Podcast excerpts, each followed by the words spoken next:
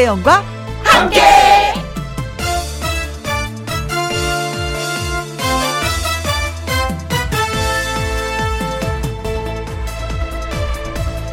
오늘의 제목 힘들었던 얘기를 하는 이유 남자들이 군대 얘기하는 이유 재미있어서가 아닙니다. 그 힘든 시절 고생한 얘기들을 누가 좀 들어줬으면 하는 거죠. 사실 좋아서 한다기보다는 그만큼 힘들고 고달팠으니 좀 알아달라는 겁니다. 따지고 보면 올 여름도 그렇습니다. 더웠던 얘기, 즐거워서 하는 거 아닙니다. 다들 힘들게 보냈으니 서로 좀 알아줍시다. 여름 나느라 다들 고생하십니다. 애쓰십니다. 물론 아직 이 여름이 우리 곁에 있지만은요, 언젠간 이 여름도 끝이 있겠죠? 오늘도 김희영과 함께는 나름 특집으로 best of best로 꾸며보도록 하겠습니다. 2021년 8월 16일 월요일 김혜영과 함께 출발합니다. KBS 2라디오 매일 오후 2시부터 4시까지 누구랑 함께? 김혜영과 함께. 8월 16일 월요일. 오늘의 첫 곡은 인순이의 거위의 꿈이었습니다. 이번 8월이 김희영과 함께를 방송해온 지 1년이 됩니다. 그래서 지난주 수요일부터 이 1년을 정리해보고 있는데요. 오늘이 그 마지막 시간이 되고 말았네요. 이런 얘기, 저런 얘기 따지지 않고 여러분의 이야기를 다 들어드리는 코너죠. 내 말 좀 들어봐. 여러분이 보내주셨던 사연 중에 다시 듣고 싶은 사연들을 선정했습니다. 저와 함께 해줄 분 누군지 알고 계시죠? 광고 듣고 와서 골드 잔디 가수 금잔디 씨와 또 얘기 나눠보도록 하죠. 김혜영과 함께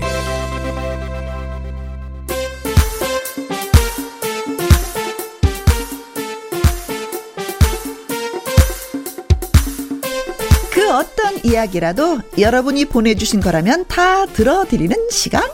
차곡차곡 쌓여온 이야기, 그 중에 다시 듣고 싶은 사연을 골랐습니다. 특집!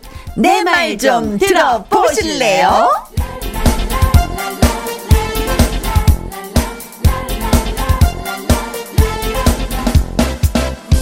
내 말 좀 들어봐 코너지기 동 아니고 은 아니고 반짝반짝 빛나는 금 골드잔디 가수 금잔디 씨 나오셨습니다 안녕하세요 안녕하세요. 반갑습니다. 골즈금, 골즈금. 저의 목소리만 들어도 뭔가 기운이 가득, 에너지가 좋은 에너지가 가득 가득할 것 같지 않아요? 오늘도 여러분께 좋은 에너지 드리고 가겠습니다. 찬디예요. 반가워요.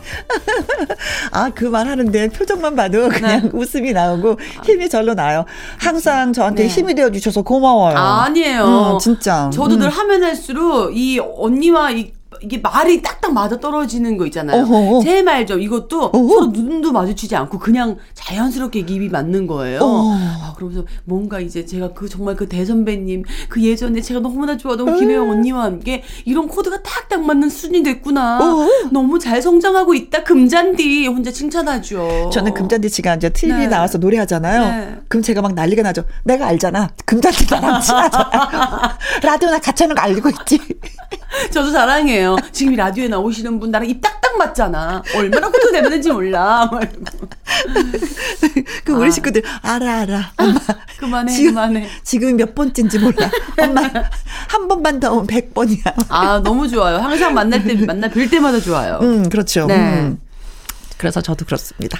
자, 내 말 좀 들어봐. 코너는 지난해 9월 7일 와. 월요일에 시작을 했더라고요. 정말 정말 다 돼가네요. 다양한 종류의 사연들이 많이 왔어요. 그럼요. 예. 저는 언젠간 그 핸드폰 이름에 저장할 때그 헛니불이라고 저장한 그 얘기가 저는 지금 계속 지금까지 떠오르고 있거든요. 네.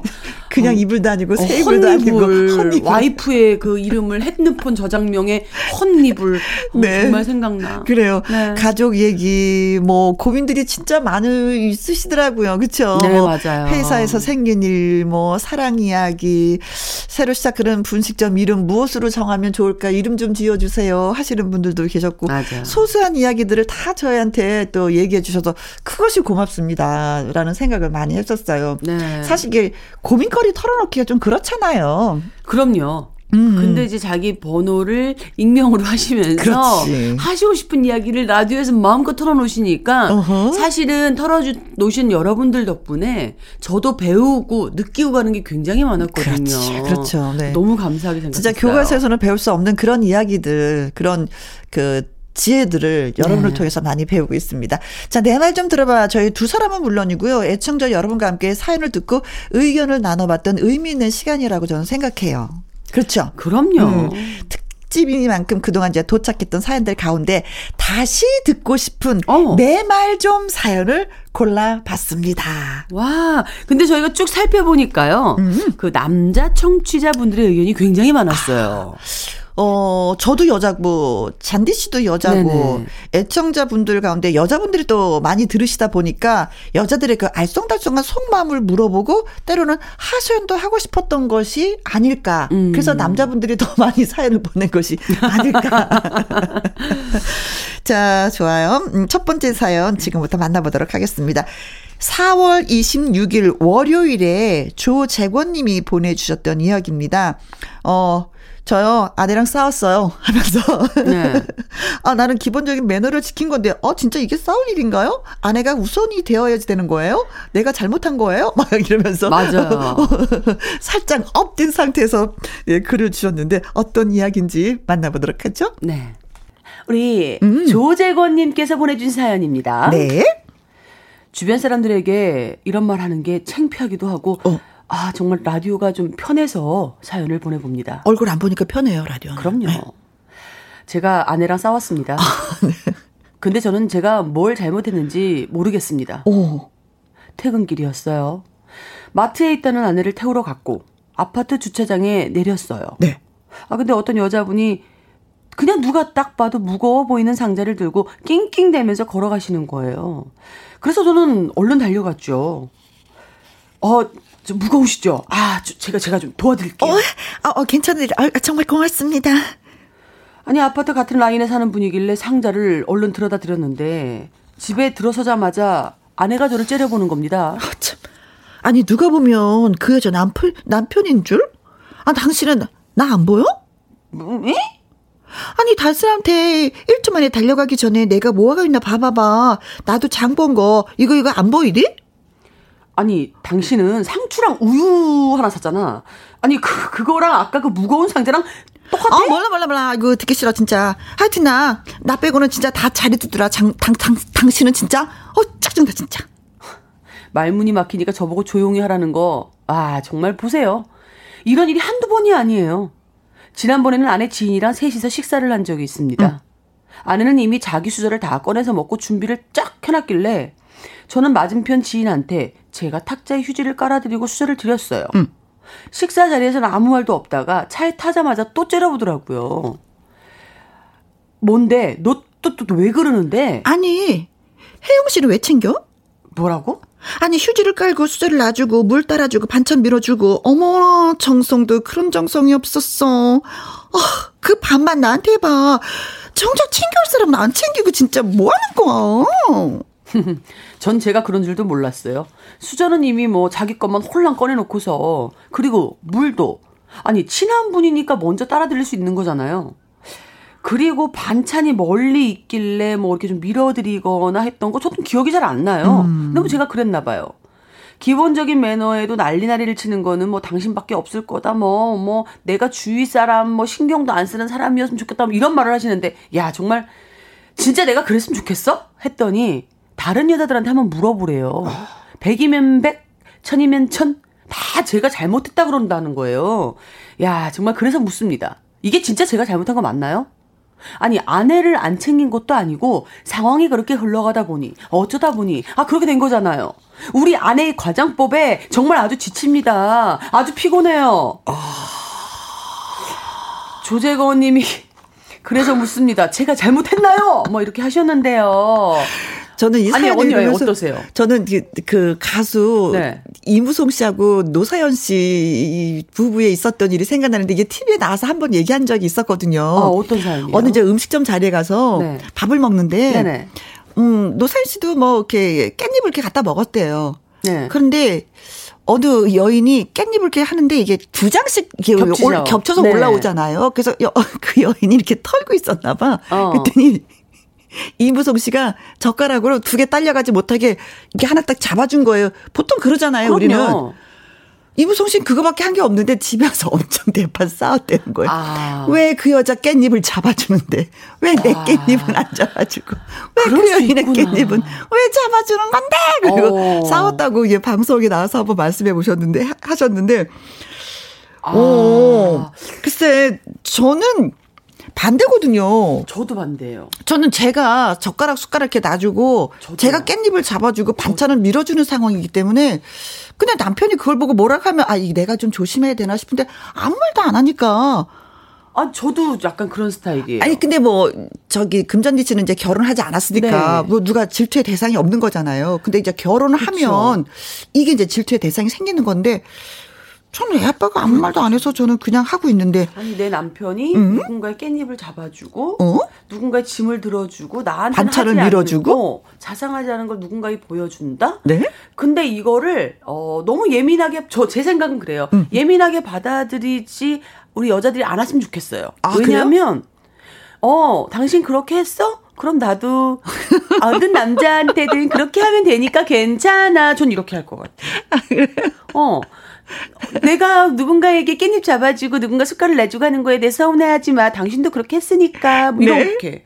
아니 반면에 반면에 그런 거 있잖아요. 집안에서 음. 아 남편이 나한테 진짜 잘해라는 걸 늘 알고 있으면 밖에 네. 나가서 그래도 신경이 안 쓸 것 같은데 집에서도 안 해주고 밖에서도 안 해주고 안? 이러면 좀 약간 열받지 않을까라는 생각도 좀 그쵸, 들거든요. 오, 어, 근데 오히려 괜찮아. 나도 그렇게 할 거니까. 라는 게 제 입장입니다. 근데 여기 남편은 네. 그런 걸 신경 쓸 분이 아니 셔. 밖에 나서 아내가 그래도. 이부송 씨의 사는 게 뭔지까지 듣고 왔습니다. 네. 어, 당시 와글와글님. 아, 말도 안 돼. 남인데 깻잎을 왜 잡아줘요? 어, 요거는 이무송 씨가, 그죠? 예. 깻잎 사건. 아, 저는 지금 이 사연을 제가. 이야기한 건데도 들으면서 어. 저는 안 되나 봐요. 음. 생각이 매번 바뀌어요. 전 그때 이야기 드렸던 것대로가 아니에요. 지금의 생각은. 또. 네, 그래요. 네. 또 달라져요? 네, 달라졌어요. 3877님도 그때 글 주셨어요. 읽어주세요. 3877님이요. 음, 어, 가슴에 손을 얹고 본인 아내에게도 그렇게 친절했는지 생각해 보세요. 아. 가장 먼저 챙겨야 하는 1순위는 아내분입니다. 이렇게 보내주셨었는데, 네. 어, 글쎄요, 내 가까운 사람이라고 해서 음? 못 챙겼던 거예요. 알면서. 알면서. 그냥 아내분이 그걸 조금 너무 서운하게만 생각하지 마시고, 네. 생각하기 나름이라잖아요. 네. 좀 넓게 생각해 주셨으면 좋겠다는 생각이 듭니다. 그리고 또 경험담을 보내주신 분들 계셨어요. 맞아요. 홍은주님 바다를 놀러 갔는데요. 모르는 분이 조개를 캔다고 모래를 막 파는 거 힘들다고 어머 우리 신랑이 가서 본인이 캐고 있더라고요. 나도 힘들게 캐고 있는데. 야 근데 98%가 남자분이 잘못하셨어요. 아니 그래서 그래서 저희라도 지금 남자분 편을 들어드린 거예요. 이제라도 그 사연 읽어드릴 때는 정말 저도 남자분 미웠어요. 네. 오늘 네. 편하게 되어드릴게요. 통계를 내보니까 50%도 아니고 80%가 아니고 98%. 자, 아무튼 각자 옆에 있는 아내에게 남편한테 잘합시다. 신경 쓰고. 다시 듣고 싶은 내 말 좀 사연. 다음은요, 4월 5일 월요일 배준범 님이 보내주셨는데요. 여자들의 언어가 어렵다고 하소연을 해 오셨습니다. 어떤 사연인지 들어볼게요. 배준범 님이 보내주신 사연입니다. 네, 배준범 님. 네. 아무리 이해를 해보려고 해도 이해가 안 돼요. 너무 어려워요. 뭐가요? 혜영 씨, 예. 잔디 씨, 여자들 대체 왜 그러는 거예요? 여자가 왜요? 음, 여자들은 표현을 왜 그렇게 복잡하게 빙빙 돌려가면서 하는 건지. 어. 남자들은 안 그래요. 딱 할 말만 합니다. 아주 깔끔하다고요. 제 아내 얘기를 해드릴게요. 아침에 거울을 보더니 대뜸, 어, 나 좀 쪘지? 이러고 묻습니다. 네. 처음에는 못 모르고, 어, 볼이 통통해진 것 같기도 하고, 어, 뭐, 그렇게 얘기를 했죠. 음? 이 정도쯤은 뭐 저도 터득했습니다. 그냥 아니 그대로야. 당신은 늘 완벽해. 아, 말을 말 바꿨거나 바꿨거나 음. 바꿨거나. 그럼 아내는 어머 웃긴다 자기 뭘 그대로야 살쪘는데 어 완벽하기는 정말 아우 진짜 그러더니 기분이 막 좋아지는 거예요, 와이프 기분이.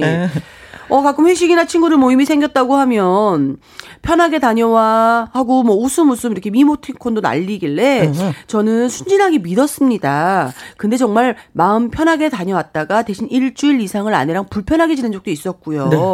저한테 당신은 눈치도 없고 아무 생각도 없다나 뭐 뭐라나 뭐 이러고 얘기를 해요. 부부싸움하고 말 걸지 마.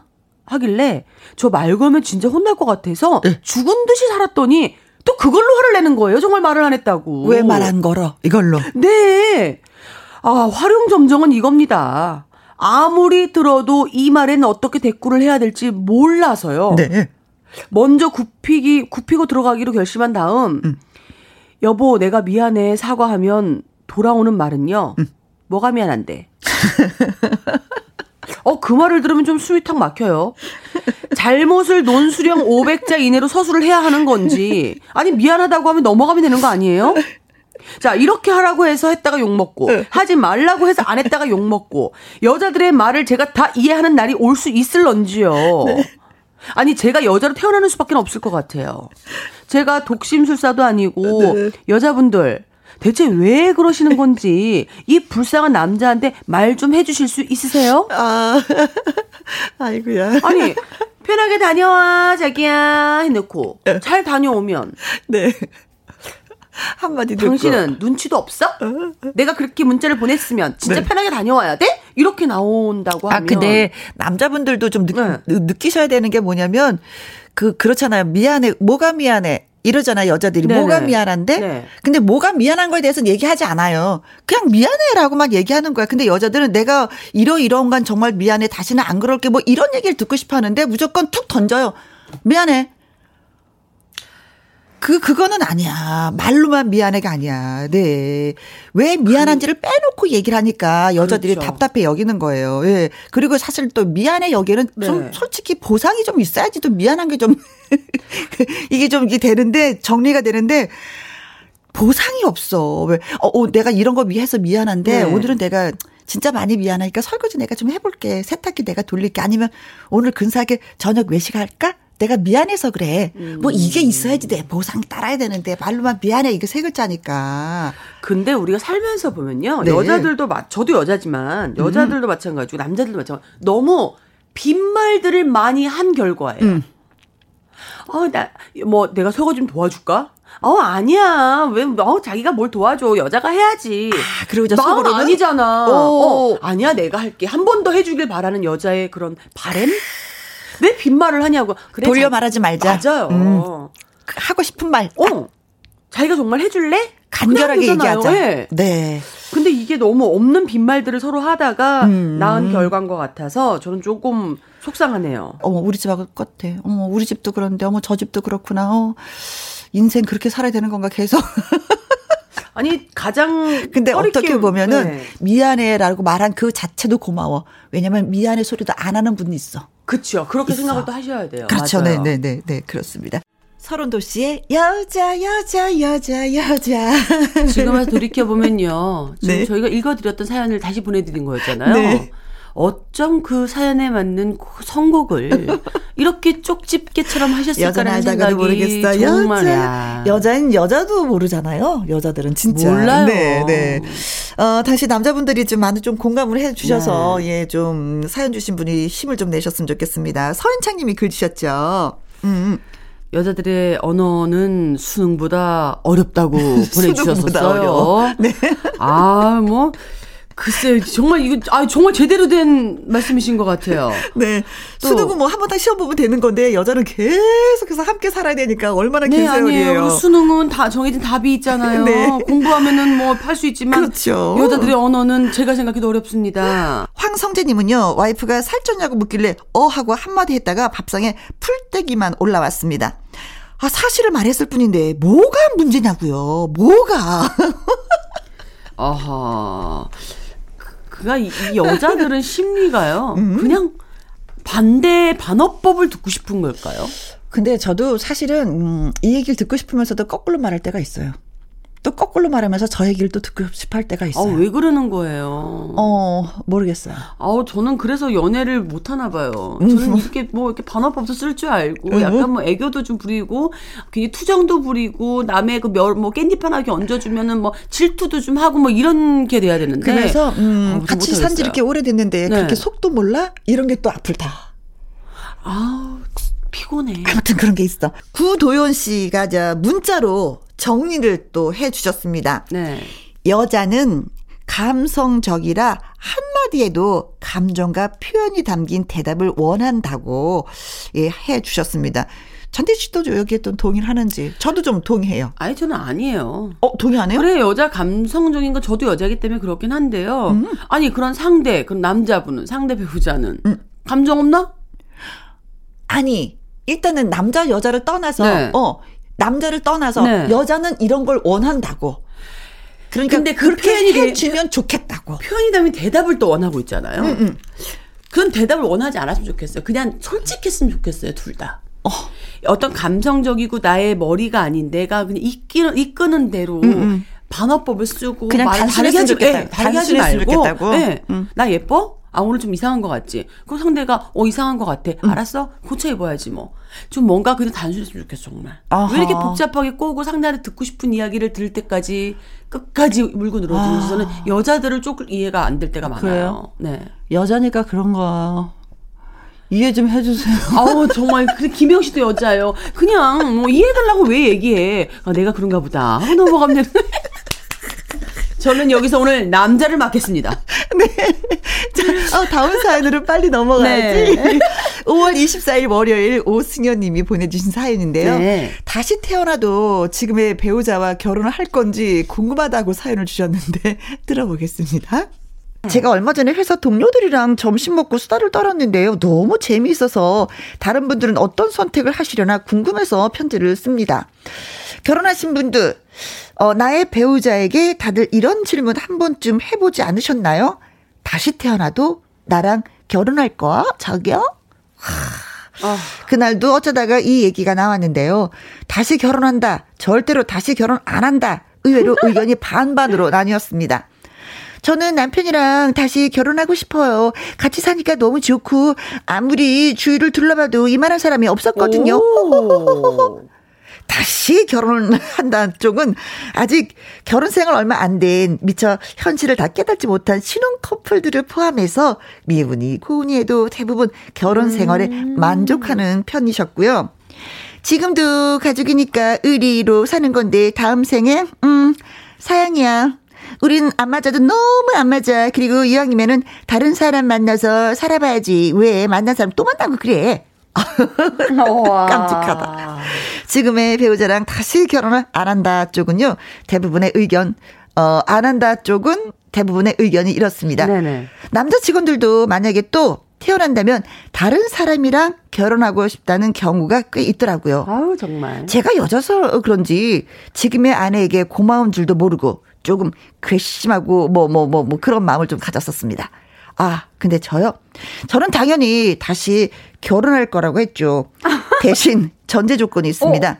저랑 남편이랑 네. 성별이 에? 성별이 바...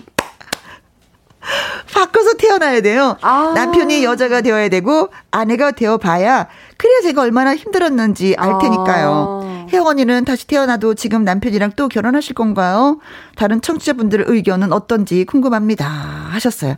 아, 아, 제가 제가 이거는- 묻겠습니다. 다시 태어나도 우리 김혜영 씨는 지금의 남편분과 다시 결혼하실 건가요? 어, 저는 이런 질문은 안 해봤는데, 다신 다른 질문을 좀 해본 적이 있었어요. 제가 남편한테, 네, 네. 어, 내가 잘못돼서 먼저 가면 자기는 재혼할 거야? 그랬더니, 어, 안 한대요. 난 안 할 거야. 나 아이들 키우고 그냥, 음, 혼자 살 거야. 아니 그거는 그러면서 어, 저한테 네. 바로 질문을 하는 거야. 네네네. 그런 자기는 내가 잘못되면 어떻게 해야 될 거야? 재혼해야지. 제가 바로 했더니, 아우 정말 나쁘다. 김혜영 언니 진짜 나쁘다. 그랬더니 우리 신랑 바로 또 고치는 거야. 어. 그래? 그럼 나도 재혼할 거야. 어. 정말 쓸데없는 질문하고 쓸데없는 대답을 듣고 한번 웃어본 적이 있었는데, 네네. 어, 저는 만약에 이러면, 음, 남편한테 기회를 줘야죠. 음, 선택의 기회를. 어. 제가 선택할 것이 아니라, 기회를 줘야지. 아, 진짜요? 네. 그 선택을 또 하신다 해도 후회하지 않으시는 거예요? 어, 선택하면 받아주고. 어머. 어, 뭐, 떠나면 떠나는 대로 또 쿨하게 또 받아주고. 어머, 또 의외의 답변이네요. 아, 그래요? 어, 다시는 이 남자랑 또 왜 다른 남자 만나보지? 내가 이 남자랑 또 살아라는 대답이 세상에 아니라 남자 너무 많으니까. 어, 많으니까 네. 남편분이 또 제안을 하신다면 또 사시겠다. 야, 혜영은 역시 지금 너무 행복하시다는 그 모습을 이렇게 표현을 또 해주시네요. 네. 네. 박진석의 천년을 빌려준다면 노래 듣고 왔습니다. 어, 우선 지금의 배우자와 다시 결혼을 안 한다는 분들, 어, 아내에게도 박보검 같은 남편을 만날 기회를 주겠다는 조성래 님도 계셨고요. 다음에는 연하남 말고 연상남 만나고 싶다는 최윤진 님도 계셨고요. 40년을 살았으면 됐지! 하는 7210님도 계셨습니다. 아, 그리고 또 반면에 다시 한다는 분들도 많으셨어요. 어, 나는 다시 태어나도 난 이 사람과 결혼을 하고 네. 싶어요. 세상에. 음. 나를 이만큼 위해줄 사람이 없어서 나는 그냥 다시 합니다 했던 9043님 계셨고요. 음. 구간이 명관이더래요. 네. 했던 1450님 계셨고요. 네. 나 말고 구제해줄 사람이 없어서 아내랑 결혼합니다. 음. 6227님이 이렇게도 보내주셨었어요. 네. 와, 근데 이제 양쪽이 다 똑같은 이런 마음을 갖고 계신지 네. 아니면 이분들의 생각인지. 이분들의 생각이에요. 그렇죠, 그렇겠죠. 우리 김영 씨 너무 자꾸 이렇게 반대하게 생각을 하려고 하시고, 뭐 이렇게 꼬고, 궁금해 하시고, 뭐 이렇게 하지 마시고, 네. 이분들의 생각일 뿐입니다. 이분들은 아무래도 상대한테 많은 도움을 받으셨겠죠. 이런저런 편리함을 많이 느끼셨기 때문에. 그렇죠. 그렇죠. 예, 네. 상대들은 전혀 아닐 수 있다는 거 감안하시고 들어가시기 바랄게요. 네, 네. 네. 부모님은 그때 말씀해 주셨나? 어땠어요? 어, 저희 부모님이요. 다시 태어나서 만나면 음, 네. 절대 안 만나시. 절대 태어나고 싶으시지도 않으시네요. 아, 그렇 네. 어. 아니 왜왜 다시 만나냐 이거죠. 네. 만나본 사람을. 어, 심지어 어떤 분들은 네. 예, 나 죽거든 같이 묻지 말아라. 어, 저희 엄마, 엄마도 그런 쪽인, 쪽인데, 아빠는 예. 꼭너 엄마 옆에. 아, 아빠는 아직까지도 무조건 너 엄마 없으면 안 된다. 네. 그러면서 사고는 다 아빠가 치고 다니시면서. 아, 그러니까 그런 분들이 더 매달린다니까. 어, 네. 왜 엄마는 안 된다? 엄마는 제발 난 다시 태어나고 싶지도 않고, 네. 어머, 내가 있는 근처에 100m 근처는 오지도 못하게 해라. 저희 어머니도 네. 아유, 야, 그냥 나 같이 있고 싶지 않다. 나 죽어서도 그러는데 이제는 현충원에 같이 두 분이 나란히 계셔. 엄마 어쩔 수 없네. 엄마 아버지 따라갔네. 그리고 아. 우리가 한번 웃었던 적이 있었는데. 근데 뭐, 어, 같이 만나고 싶다, 또 만나고 싶다, 그렇지 않다, 이게 팽팽하게 갈렸어요. 네. 그리고, 음, 성별이 바뀌어서 태어나서 네. 결혼한다는 분들도 좀 의견이 있었고, 음, 네. 여자분들이 보내주셨는데, 요지는 바로 이런 거였어요.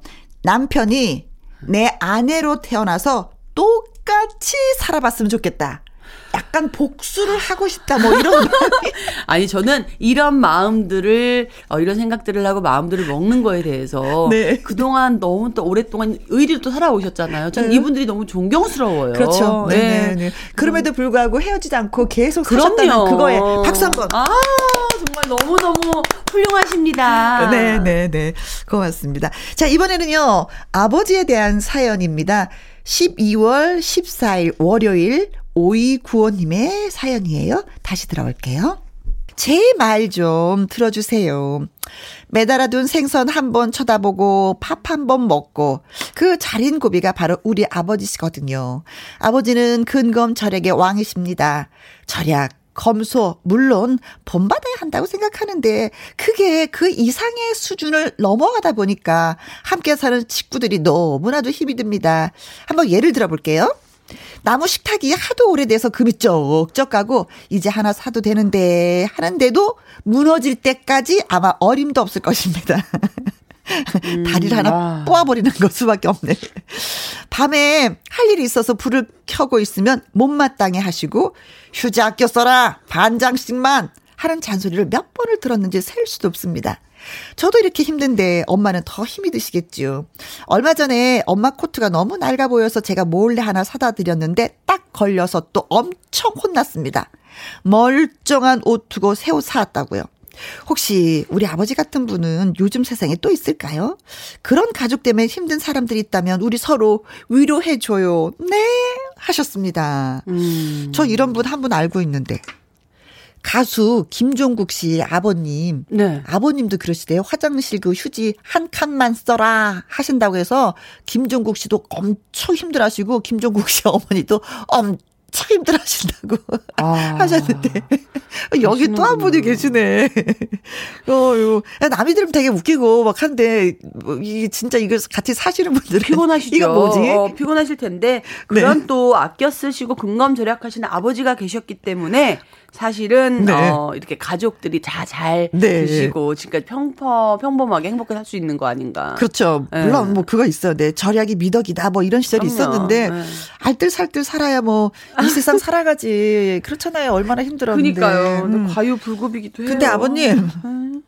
그 휴지 아껴 써라 반 장씩만 요거는 좀 이건 아. 좀 취소해 주셨으면 좋겠어. 다른 건 몰라도 요거는 김종국 씨 아버님하고 똑같아. 휴지 한 칸만 써라 이거랑. 강산의 라고요 듣고 왔습니다. 요즘은 세상이 많이 달라졌어요. 근검 절약 엄청 아끼시는 분들이 생각보다 또 계세요. 그렇죠? 많으세요. 요즘에 또 네. 예예 뭐 경제가 좀 어렵다 보니까 물 아깝다고 샤워 잘 안 하는 남편 때문에 미쳐 버리겠어요 하시는 정혜미 님 계셨고요. 1820 님은 남편분이 화장실 물을 세 번에 한 번 내리신다고 근검 절약도 좋지만 너무 힘들다고 하셨어요. 그리고 맞아요. 백광현 님은요 아내 별명이 한전 직원이라고. 불 켜놓기 무섭게 끄고 에어컨도 잠깐 켰다가 끄고 보일러 안 켜고 패딩 입고 있다고 하셨습니다. 봄, 여름, 가을, 겨울 다 아끼시네요. 지금 여름인데 많이 더운데 에어컨 어 어떡해 이 더위에 그렇죠. 요즘엔 좀 에어컨을 좀 써 주셔야 되는데 음 많이 아끼고 계시네요. 그런가 하면 또 다른 의견이 있었어요. 뭐 아끼는 건 힘들지만 목돈 모아서 큰 일 하면 음. 좀 의미 있는 거 아니겠냐는 의견. 저도 이거에 한 표거든요. 그렇죠. 음. 그런 의견도 있었고요. 짠돌이 남편 욕했는데 20년 모은 돈으로 차 사라고 주셨어요. 하는 어. 군고구마 군고구마님이 또 이렇게 보내주셨어요. 네네네. 그리고 세탁기 마지막 행운물 받아놓으셨다가 걸레 빠시는 고모를 보고 음. 아 괜히 부자가 되는 게 아니구나 하는 생각이 들었다는 김진희 씨님도 계셨고요. 이거 주부들은 진짜 많이 해요. 어, 맨 마지막 물은 깔끔하거든, 깨끗하거든요. 음. 진짜 대단하신 것 같아요. 네. 여유 없이 시작을 해서 돈 모으려고 악착같이 아껴서 10년 만에 4억 모으셨다는 5329님도 계셨어요. 아유 정말 저는 전 이 후자에 사실 저도 한 표예요. 음, 음, 음, 네 네 네. 이게 아끼는 것도 되게 좋죠. 근데 좀 피곤하긴 해요. 음. 근데 이렇게 아끼고 네. 돈쓸 시간이 사실 없이 음. 악착같이 살다 보니까 돈은 정말 네. 따라오고 있더라고요. 그래서 절약 정신 나쁘지 않은 것 같아요. 저도 좀 이렇게 후자 쪽에 좀 속하는 아, 편이었었어요. 네. 네. 어, 8년 동안 전세를 살면서 못은 하나 박아보지 못했어요. 남의 집이니까. 그리고 꽃병을 사고 싶었는데 꽃병을 안 샀어요. 아. 왜냐면 집이 너무 좁으니까 꽃병을 놔도 어울릴 데가 없어서. 그- 너무 아. 진짜 알뜰하게 살고 나서 집을 샀는데 우리 남편이 존경스러웠어요. 너무 저보다도 더 알뜰살뜰 살아줬거든요. 아, 지- 이사 가서 제일 먼저 한 게 꽃병을 산 거였어요. 아, 못 박으시고. 네. 이제 내 집이니까 못도 받고 아, 꽃병을 사서 꽃을 다 꽂아놨는데 울컥 하더라고요. 음. 아. 진짜 아끼는 거는 끝이 있어요. 있어요. 펑펑 쓰는 거 있어요. 진짜 그것도 끝이 있어. 안 좋은 끝. 아끼는 부분에서는 아끼고 그래도 좀 써줄 부분에서는 약간 좀 쓰면서 스트레스 푸는 것도 좋을 맞아요. 것 같습니다. 네. 음. 그래요. 우리 열심히 살아봐요. 네. 김혜영과 함께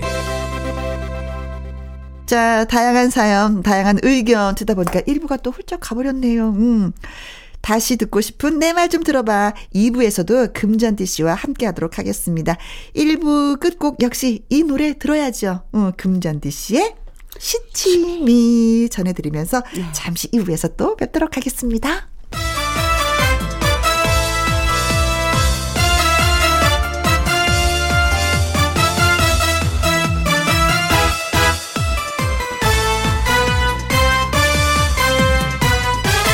김혜영과 함께. 김혜영과 함께 2부 시작했습니다. 김희영과 함께가 곧 1년이 됩니다. 그래서 지난 수요일부터 그동안을 총 정리해보는 특집으로 함께하고 있는데요. 오늘이 그 마지막 시간이 됐습니다. 다시 듣고 싶은 내 말 좀 들어봐. 애청자 여러분이 보내주신 사연들 가운데 많은 분들의 의견이 쏟아졌던 사연, 큰 공감을 얻었던 사연, 다시 선정해서 듣고 또 이야기 나눠봅니다. 노래 듣고 와서 또 시작할게요. 김세화의 Oh Yes! 김혜영과 함께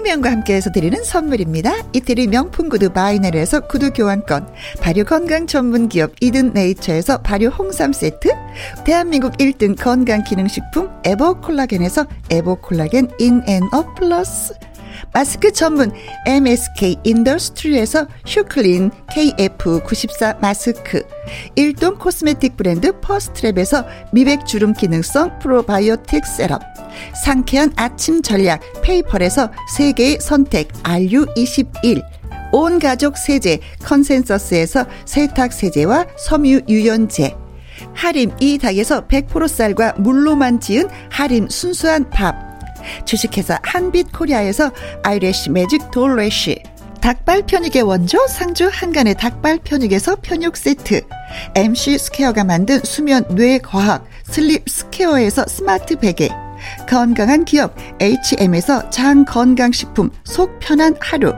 빅준 부대찌개 빅준푸드에서 국산 라면 김치. 남원 전통 김부각 홍자매 부각에서 김부각 세트. 건강지킴이 비타민 하우스에서 Alaskan cod liver oil. 밥상위의 보약 또우리에서 능이버섯 오리 백숙을. 그리고 여러분이 문자로 받으실 커피, 치킨, 피자, 교환권 등등의 선물도 보내드립니다.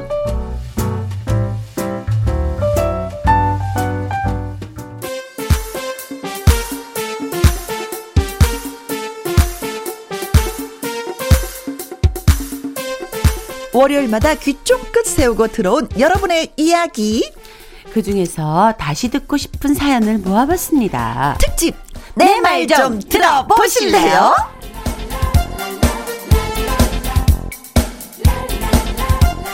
자, 2부 시작했으니 내 말 좀 들어봐. 코너지기 다시 한번 소개합니다. 잔디 잔디 금잔디 씨. 안녕하세요. 잔디 잔디 금잔디 1부에 이어서 2부까지 오늘 인사를 드리겠습니다. 아니 제가 오늘은 네. 어, 정말 잠자는 공주도 아니고 어. 아, 오늘 날 날이 저희가 이제 이제 그 대체 연휴 대체 공휴일이잖아요 지금.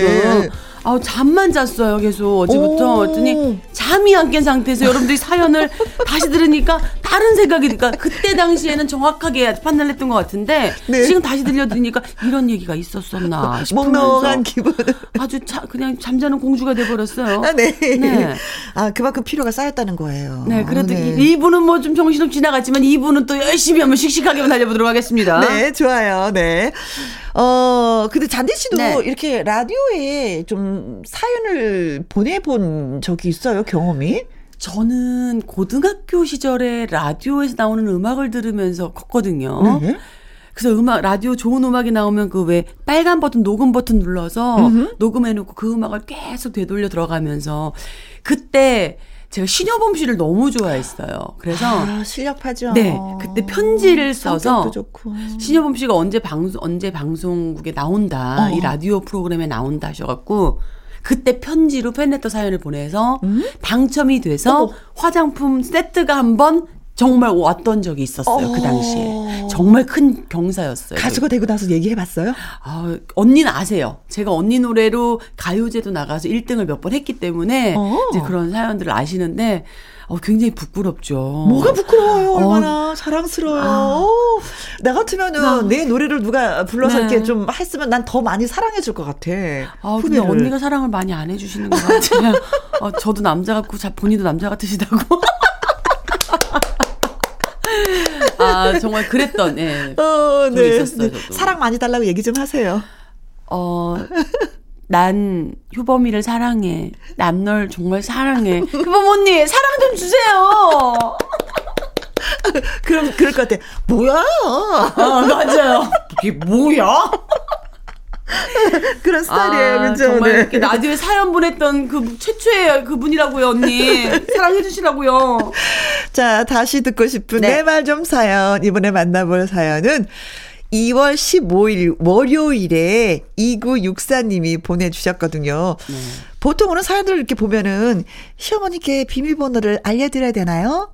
며느님들의 고민 사연이 대부분인데 이분은 남자분이셨어요. 아. 장모님이 자꾸 집 비밀번호를 띡띡띡띡 누르고 들어오시는데 이거 고민입니다. 이거 어떻게 해야지 되는 거예요? 하면서 저희한테 똑똑 사연을 예, 주셨어요. 맞아요. 음, 만나볼게요.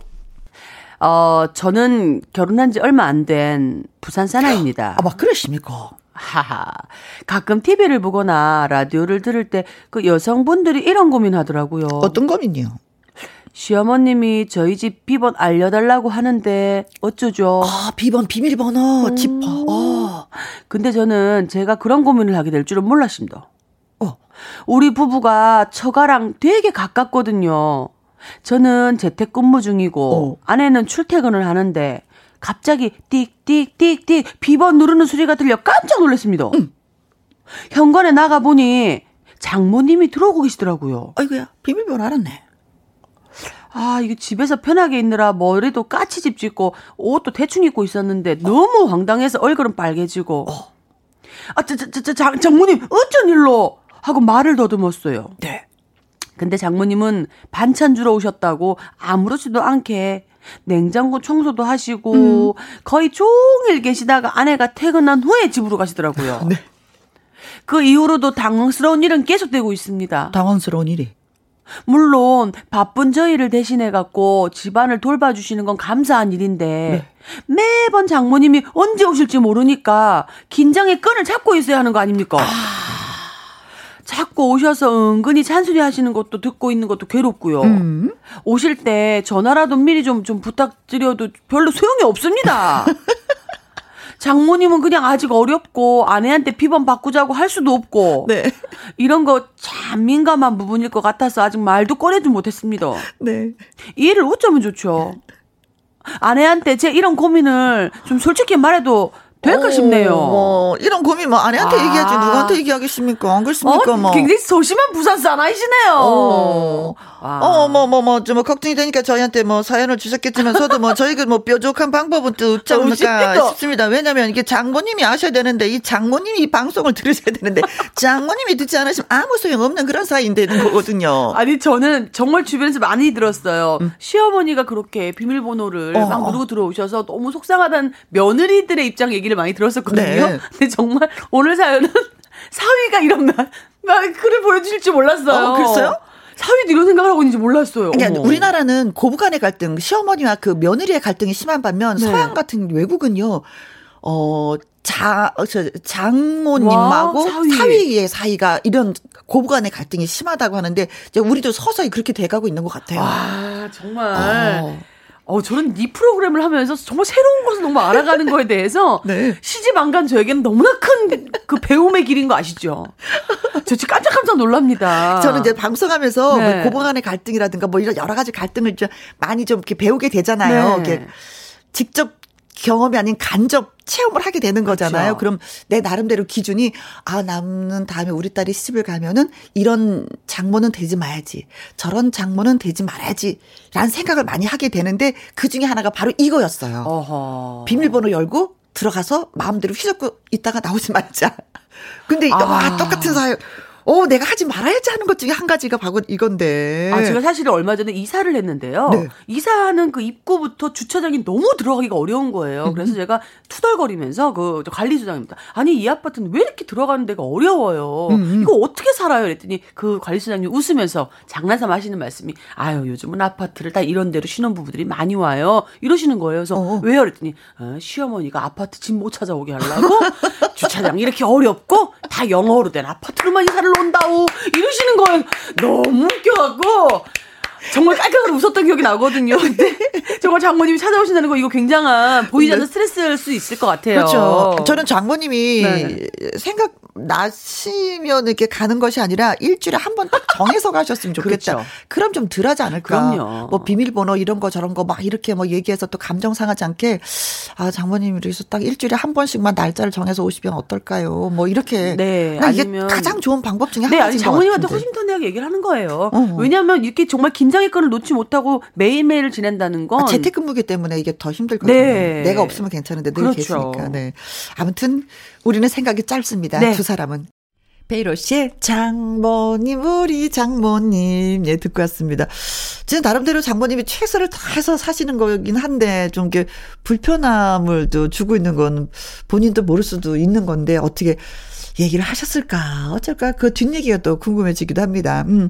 근데 이제 의견을 추려보니까, 애초에 결혼을 하면서 아내와 양가 집안의 비밀번호 오픈하지 말라고 하신 분이 계셨어요. 왕팥빵님이.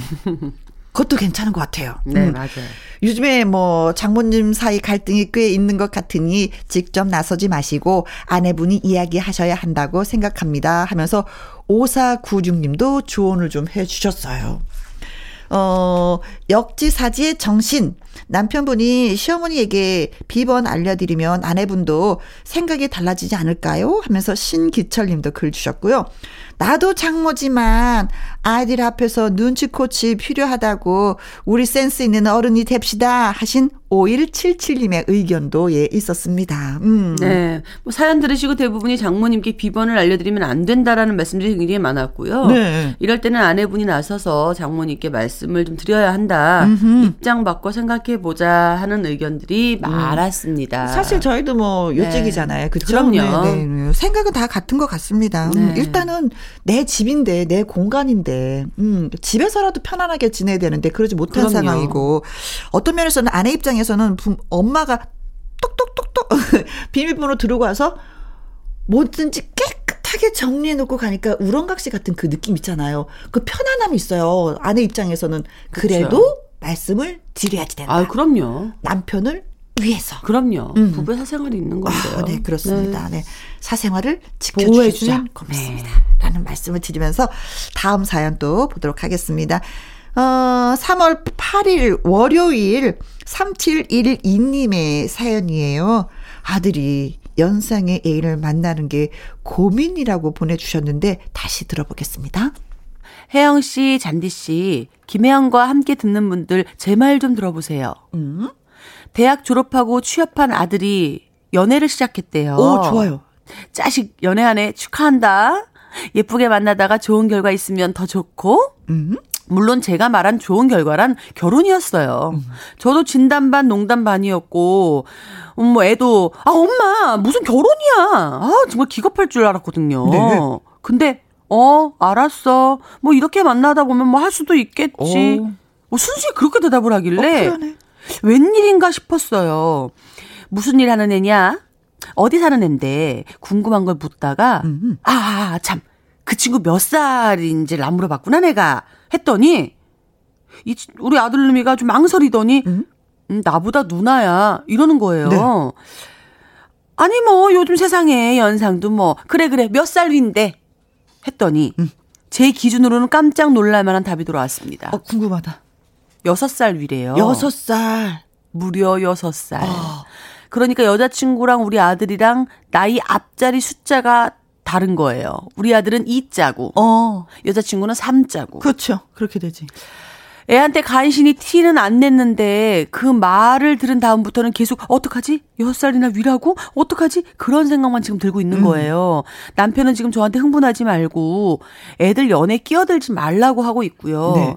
만나는 상대가 연상인 거 좋은 점도 분명히 있을 거라면서 남편은 저를 설득하고 있어요.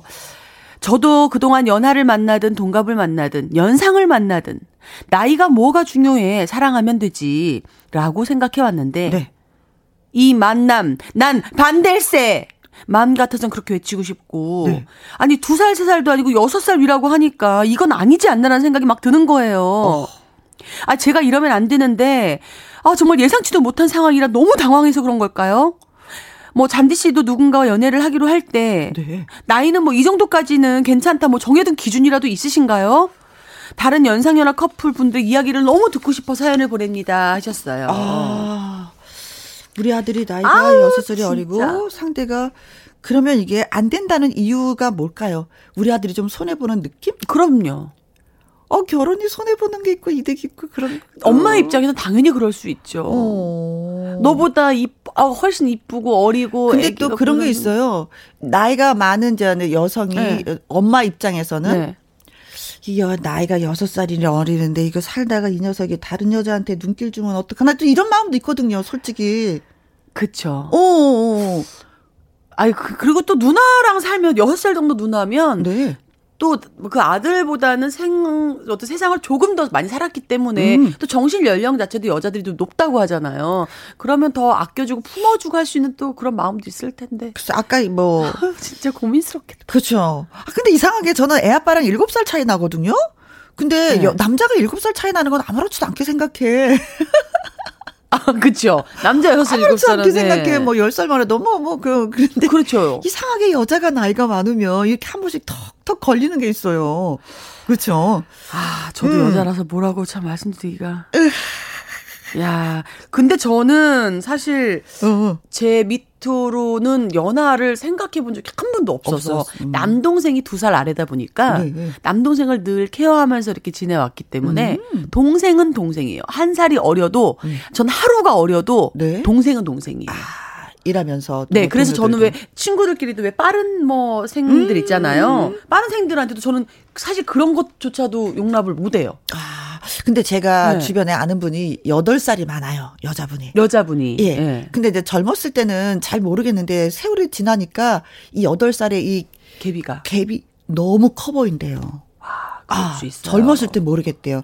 그러면서 저보고 어떻게 하면 젊어지는 거냐고 피부과 다니느냐고 손 관리는 어떻게 하냐고 어. 이런 걸 다 물어보시는데 한편으로는 아이고야 애잔스럽죠. 어, 어. 네, 애잔한 왜냐면 거예요. 남자는 더 품위가 있고 막 이렇게 멋있어 보이는데 여자는 점점 쪼그라드는 뭔가가 있잖아요. 아, 그건 정말 스스로 어. 너무 작게 만드는 일인데. 오, 그 남자는 직장을 다니고 있는데 여자는 또 주부이기 때문에 이게 더 가꾸지 않게 되니까 그쵸. 이게 막 자존감이 떨어지고 혹시 뭐 늦어도 아, 이 남자가 또 다른 여자 맞아요. 이, 이게 너무 신경이 쓰인다고 얘기하는 거예요. 그래서 이게 누가 좋고 나쁘고는 없는 것 같아요. 서로 진짜 부부가 되었으면 잘 그쵸 하나하나 이끌어 가야 되는데 이- 네. 어쨌든 두 사람은 좋아하는데 어머님은 나는 이거 좀 반대일세라고 외치고 싶은데 하지 못하고 계시다. 아, 엄마 입장 충분히 저도 이해는 할 것 같아요. 아, 저도 이해하죠. 네. 이해하죠. 물론 이해합니다. 네.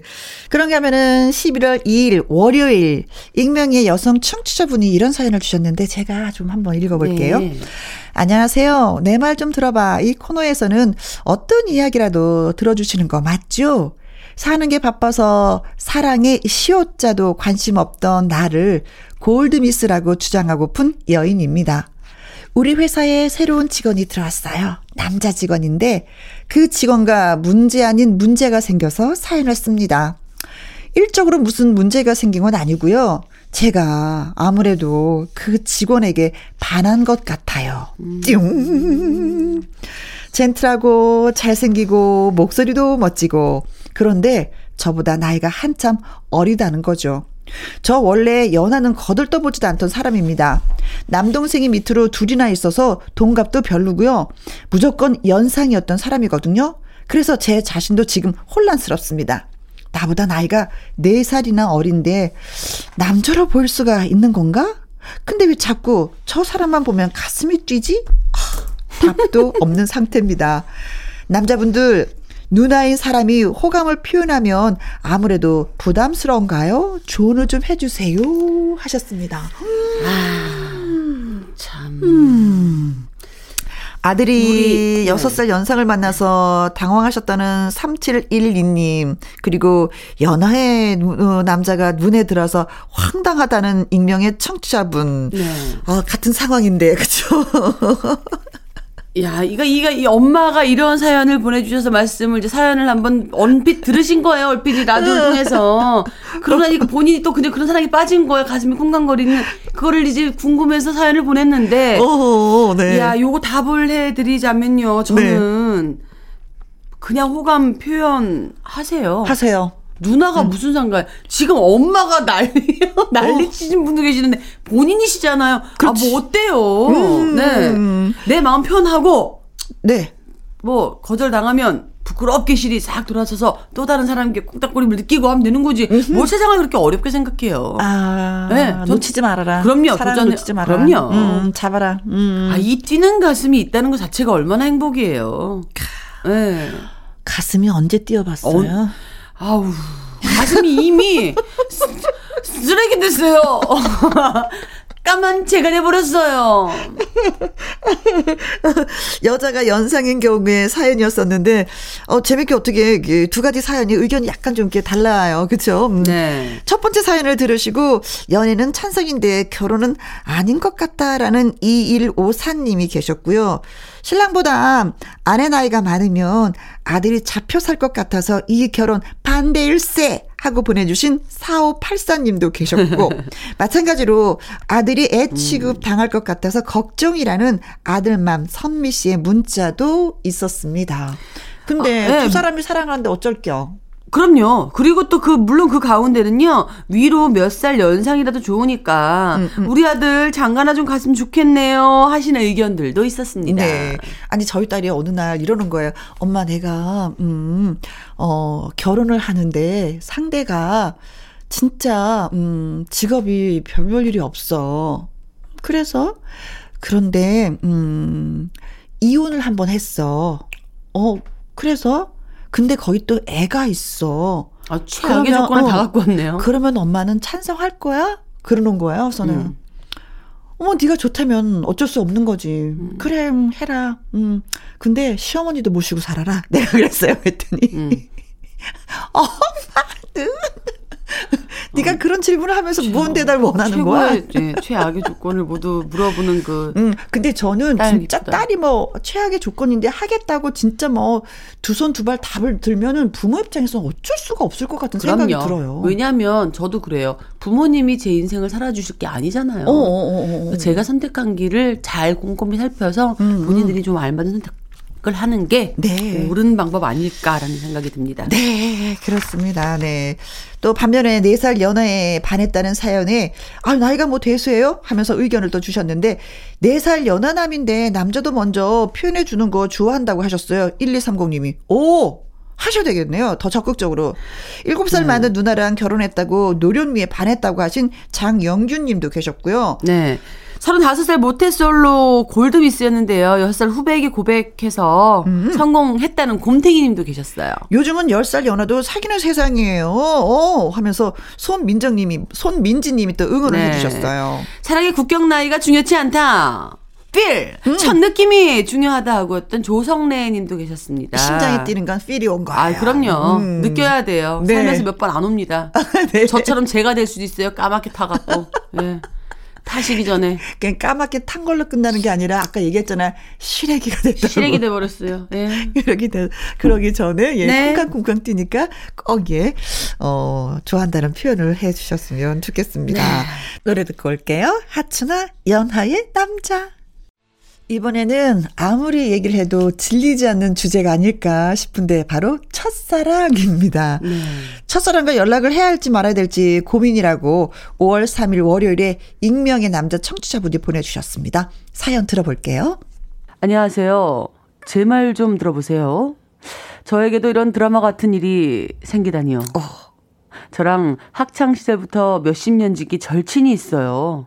그 친구가 문자를 보내왔더라고요. 너 명자 기억하냐? 기억 못할 리가 없죠. 왜냐하면 명자는 제 첫사랑이자 아주 몰래 제가 짝사랑했던 그런 여자이거든요. 명자라니 아 정말 이게 얼마 만에 듣는 이름인가 아련하게 막 그 보고 있는데 다시 문자가 또 왔어요. 명자랑 연락이 닿았어. 내가 전화번호도 받았어. 잘했지? 지금 뭐 대, 대화하신 거죠? 문자 온 거니까. 아 문자라서. 어, 문자잖아, 문자. 어. 아, 네. 친구는 저한테도 오랜만에 명자랑 연락해 보라고 그러더라고요. 너 명자랑 옛날에 짝꿍도 하고 그랬잖아. 코로나 좀 나아지면 같이 밥이나 먹자. 야, 정말 문자를 너무 잘 읽어주신다 우리 형님이. 어, 야, 이거 야, 아. 가슴 뛰겠다. 제가 그 애를 좋아한 줄 몰랐던 절친은 별 생각 없이 그 소식을 전한 건데, 어, 그렇게 받은 제 첫사랑의 전화번호. 음, 저는 그거를 저장도 못하고. 아, 아 정말 지우지도 못하고. 네. 며칠을 고민하고 있어요. 어. 아, 왜냐고요? 잊고 있던 첫사랑이자 짝사랑 상대를 이렇게 나이 들어서 다시 만나게 될 줄은 몰랐고. 네. 그 애가 어떻게 지냈나 궁금하기도 하지만 왜 그런 말 있잖아요. 첫사랑은 그냥 다시 만나지 않는 게 좋다. 제 추억이 와장창 깨질 수도 있고 뭐 한다고 어. 그런 얘기를 들어서 사실은 지금 조금 복잡합니다.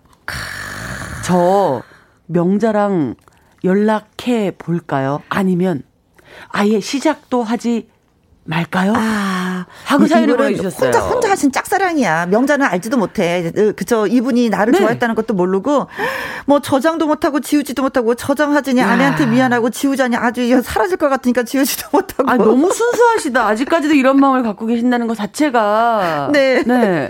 근데 이제 익명 청취자님이 보내주셨는데 여기 명자도 이 명자도 예명이에요. 저희가 아 그렇게 만들었어요. 정말요?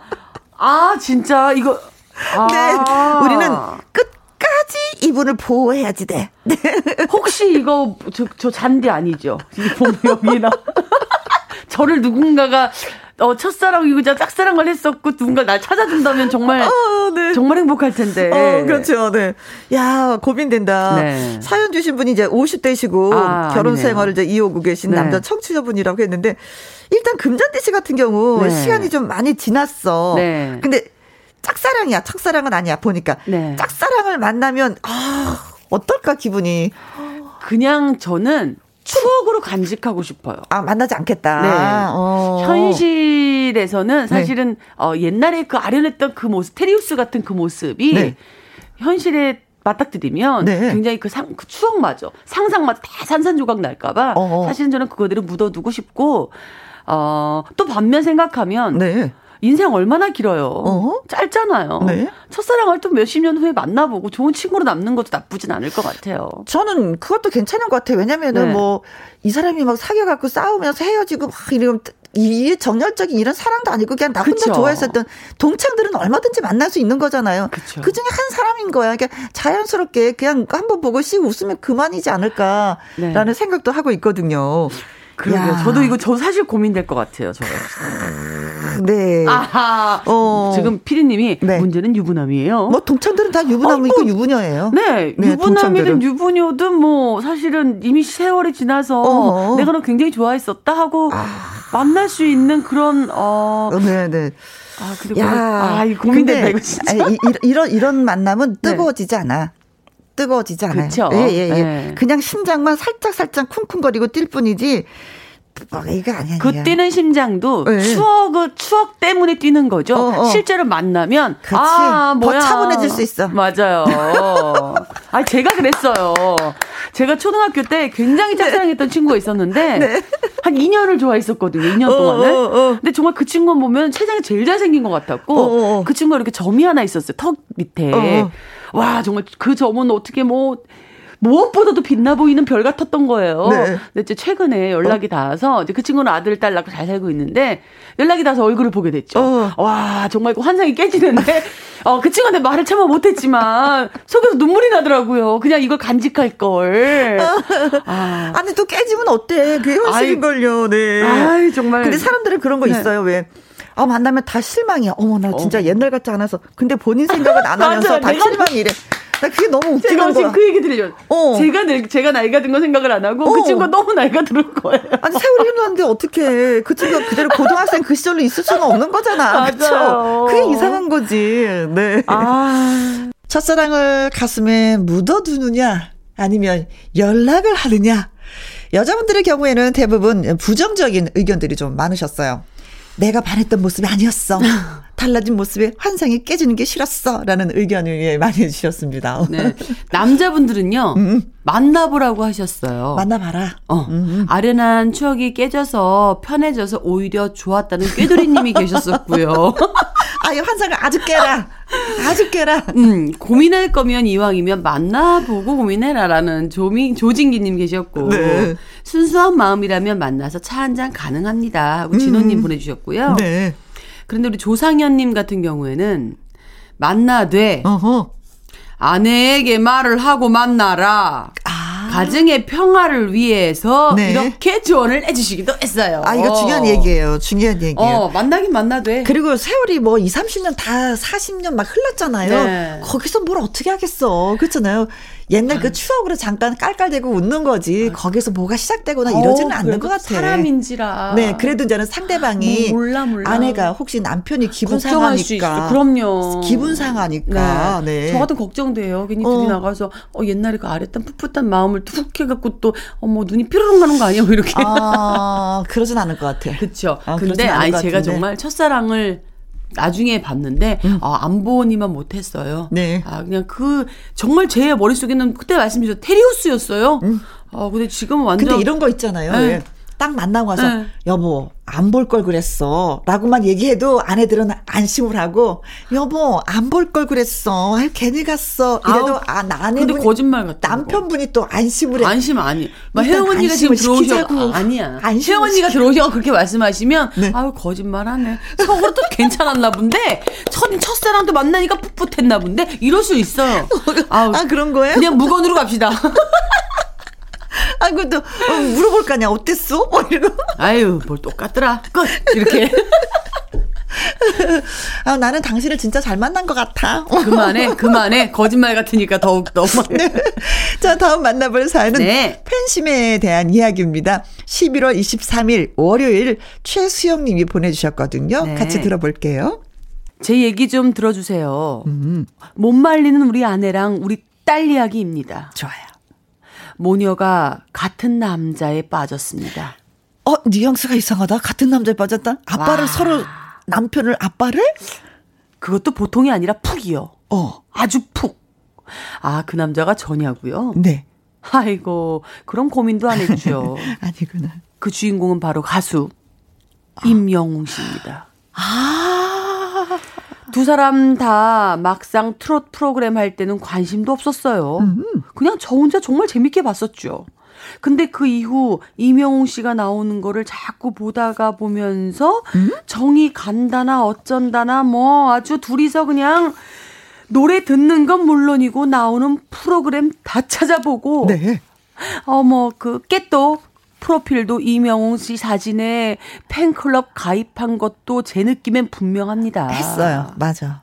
아마도 코로나가 아니었으면 공연이나 무대도 다 따라 다녔을 것 같다는 생각도 들고요. 네? 아니요, 장담합니다. 어. 딸한테 너는 고3을 코앞에 두고 공부나 열심히 할 거지, 어? 말하면 공부 내가 다 알아서 하지. 아빠 잔소리 좀 하지 마세요. 컸다고. 영웅 오빠가 저한테 얼마나 힘이 돼주는지 아빠는 모르잖아요. 어, 정말. 저는 무슨 말도 못하게 합니다. 네. 아니, 애도 앤데 말이죠. 아내는 대체 뭐냐고요. 자기 남편이나 그렇게 지극정성으로 챙겨주면 좀 좋냐고요. 아니, 나를 좀 그렇게 응원해주면 안 돼? 했더니, 어. 당신이 이명웅이야? 아니, 이명웅도 아닌데 내가 어떻게 이명웅처럼 대할 수가 있어? 아, 우리 소중한 가수한테 아무 말도 하지 마. 라고 하더라고요. 와, 참 기가 막히고 뭐 기도 안 차요. 이명웅 씨는 이름도 왜 그렇게 멋있나요? 아, 정말 질투나요. 연예인을 질투하는 거 좀 이상하긴 한데요. 아무튼 제 기분 좀 요즘 그래요. 저는 이런 경험이 없어서 잘 모르겠지만 우리 김혜영 씨, 금잔디 씨 두 분도 이렇게 좋아했던 가수, 연예인이 있으셨어요? 어. 라고 사연을 보내주셨어요. 저는 없었던 것 같아요. 아, 어, 금전지 씨는. 저는 나훈아 선배님 팬클럽에 가입을 해서 예, 제가 뭐 공연장을 직접 따라다니고 이러진 못했지만 저도 일찌감치 가수 생활을 시작하는 바람에 네. 그거는 못했지만 팬클럽을 가입해서 그분의 이렇게 무대나 이런 거를 좀 자, 낱낱이 찾아본 경험이 있었어요. 예. 그때 기분이 어때요? 어, 그냥 막연한, 이거는 정말 이루어질 수 없는 그냥 짝사랑인 거잖아요. 너무나 존경하고 너무나 좋아하는 분을 혼자 바라볼 수 있는 그 느낌 나쁘지 않아요. 저에게 뭔가 희망을 줄 수 있고, 네. 저 혼자 웃고 울 수 있어요. 그래요. 근데 이게 가능성이 있는 사랑도 아니고 그냥 그렇지. 막연한 존경심이잖아요. 어. 너무 좋아요. 저는 이런 거로 인해서 좀 희열을 느끼고 삶의 음. 희망 어떤 그런 희망을 좀 얻었었던 것 같거든요. 네. 그래서 우리 남편분이 조금 이런 거 이해해 주셔도 괜찮을 것 같아요. 어, 이명웅 씨의 열렬한 팬 중에 한 분이 김용옥 선생님 탤런트. 네, 80이 넘으셨습니다. 맞아요. 이분이 이렇게 살면서 가슴이 네. 뛴게 얼마만인지 모르겠대요. 아, 그래서 어머니 이명웅 씨의 어머님이 운영하는 그 포천의 그 미장원도 다녀오시고 세상에 아, 매주 목요일 날 사랑의 콘서트 어, 콜센터 예, 예 그걸 보시면 제가 그 시간에 전화 딱 걸자 선생님 지금도 어. 보고 계세요. 어. 어 지금 보고 있어. 선생님 조금 전에 이명웅 노래 불렀어요. 어 봤어. 어쩜 이렇게 잘할 수가 있어. 선생님 아직도 가슴이 뛴대요. 아, 이거 얼마나 좋은 일이에요. 좋죠. 예. 감각이 젊어지셨어요. 더 그러셔서. 네. 어, 너무 좋아요. 전 너무 좋다고 생각해요. 심지어는 노래를 하시는 우리 최진희 선배님도 네. 이명웅 씨의 노래를 들으면 음. 잠을 못 자겠대요. 밤잠을 설치신대요. 근데 그 선배님으로서 그런 칭찬을 해주시는 거는 후배로서 네. 굉장한 격려도 되면서 실제로 최진희 선배님은 또 그로 인해서 마음이 콩닥콩닥 그렇지. 삶에 뭔가 활력소가 번 느껴지시거든요. 그렇죠. 네. 전, 전 일거양득이라고 생각해요. 너무 좋아요. 어, 네. 최수영 씨가 할 말이 없어지겠네. 아니 최진희 씨도 그렇단 말이야. 네. 김영 선생님도 그렇단 말이야. 아니 뭐 아무것도 아니네. 그냥 그럼요. 뭐 내가 이명웅을 안 좋아하는 그 자체가 이상한 거네. 뭐 이러고 생각. 뭐 이명웅 씨뿐만 아니라 요즘 또 이제 후배 많은 후배분들이 나오셨잖아요. 정말 많은 팬층들을 보유하고 있는 이유가 그런 면에서 네. 네 사랑을 받고 있는 게 아닌가. 네. 자, 이명웅의 이제 나만 믿어요. 듣고 왔습니다. 8732님은요, 좋아하는 연예인, 주은필 오빠 이후 염탁한테 반했다고, 즐거우시다고 사연을 또 주셨고요. 박서진 씨를 좋아하는 팬들 계시네요. 네, 박서진은 너튜브 보면서 밤새도 즐겁다. 그냥 가슴이 콩닥콩닥 뛴다 하는 9352님 계셨어요. 어? 그리고 할아버님이 이미자 가수님을 너무 좋아하셔서 할머니랑 싸우셔도 노래 들으며 즐거워하시느라 음. 늙지도 않는 것 같다고 하셨어요. 사연 주신 손주분이 네. 어, 이런 사연을 보내주셨었는데. 아, 맞아요. 문자를 보니까 그 네. 누군가의 팬이 된 분들은 모두 행복해. 아. 보이세요. 맞아요. 행복하시고 행복해 보이기도 하시고 네. 응원하고 싶은 사람도 있는 거고 좋아 보여 있다는 걸 이게 좋은 거 아니겠어요? 그쵸? 멋진 일이죠. 음. 아니 우리 또 보내주신 문제 중에 5960 님이 네. 부모님과 할머니까지 3대가 금잔디 씨 팬이라고 사연 주셨어요. 어, 최고의 문자 사연이었어요. 아, 너무 감사합니다. 정말 여러분들의 이런 모습 때문에 음. 제가 늘 건강하게 늘 좋은 무대에서 인사를 드릴 수 있는 것 같아요. 네. 특집 내 말좀 네. 들어봐 했는데, 어, 앞으로도 또 지금까지도 수고하셨지만 앞으로도 또 계속해서 수고해 주실 거죠? 그럼요. 음, 아우, 뭐 언제든지 우리 아우 청취자 여러분들하고 함께하는 자리라면 어 이제서 뭔가 텐션이 올라오고 잠이 깨는 것 같은데 어 벌써 끝나면 안 돼요. 예, 정말 네. 진심으로 감사드립니다. 네. 예, 수고 많이 하셨어요. 고맙습니다. 네. 자, 내일은 화요 초대석 그리고 밥상의 전설 코너로 들어오도록 하겠습니다. 오늘의 끝곡은요. 네. 음, 신효봄의 어! 난 널 사랑해. 어, 신효범 언니 듣고 계시죠? 나는 신효범을 사랑해. 나 좀 사랑해 주세요. 오, 어떻게 이 노래 좋아. 자, 저와 함께 해주신 모든 분들 고맙습니다. 그리고 특히 우리 금잔디 씨 고맙고요. 지금까지 누구랑 함께? 김혜영과 아. 함께.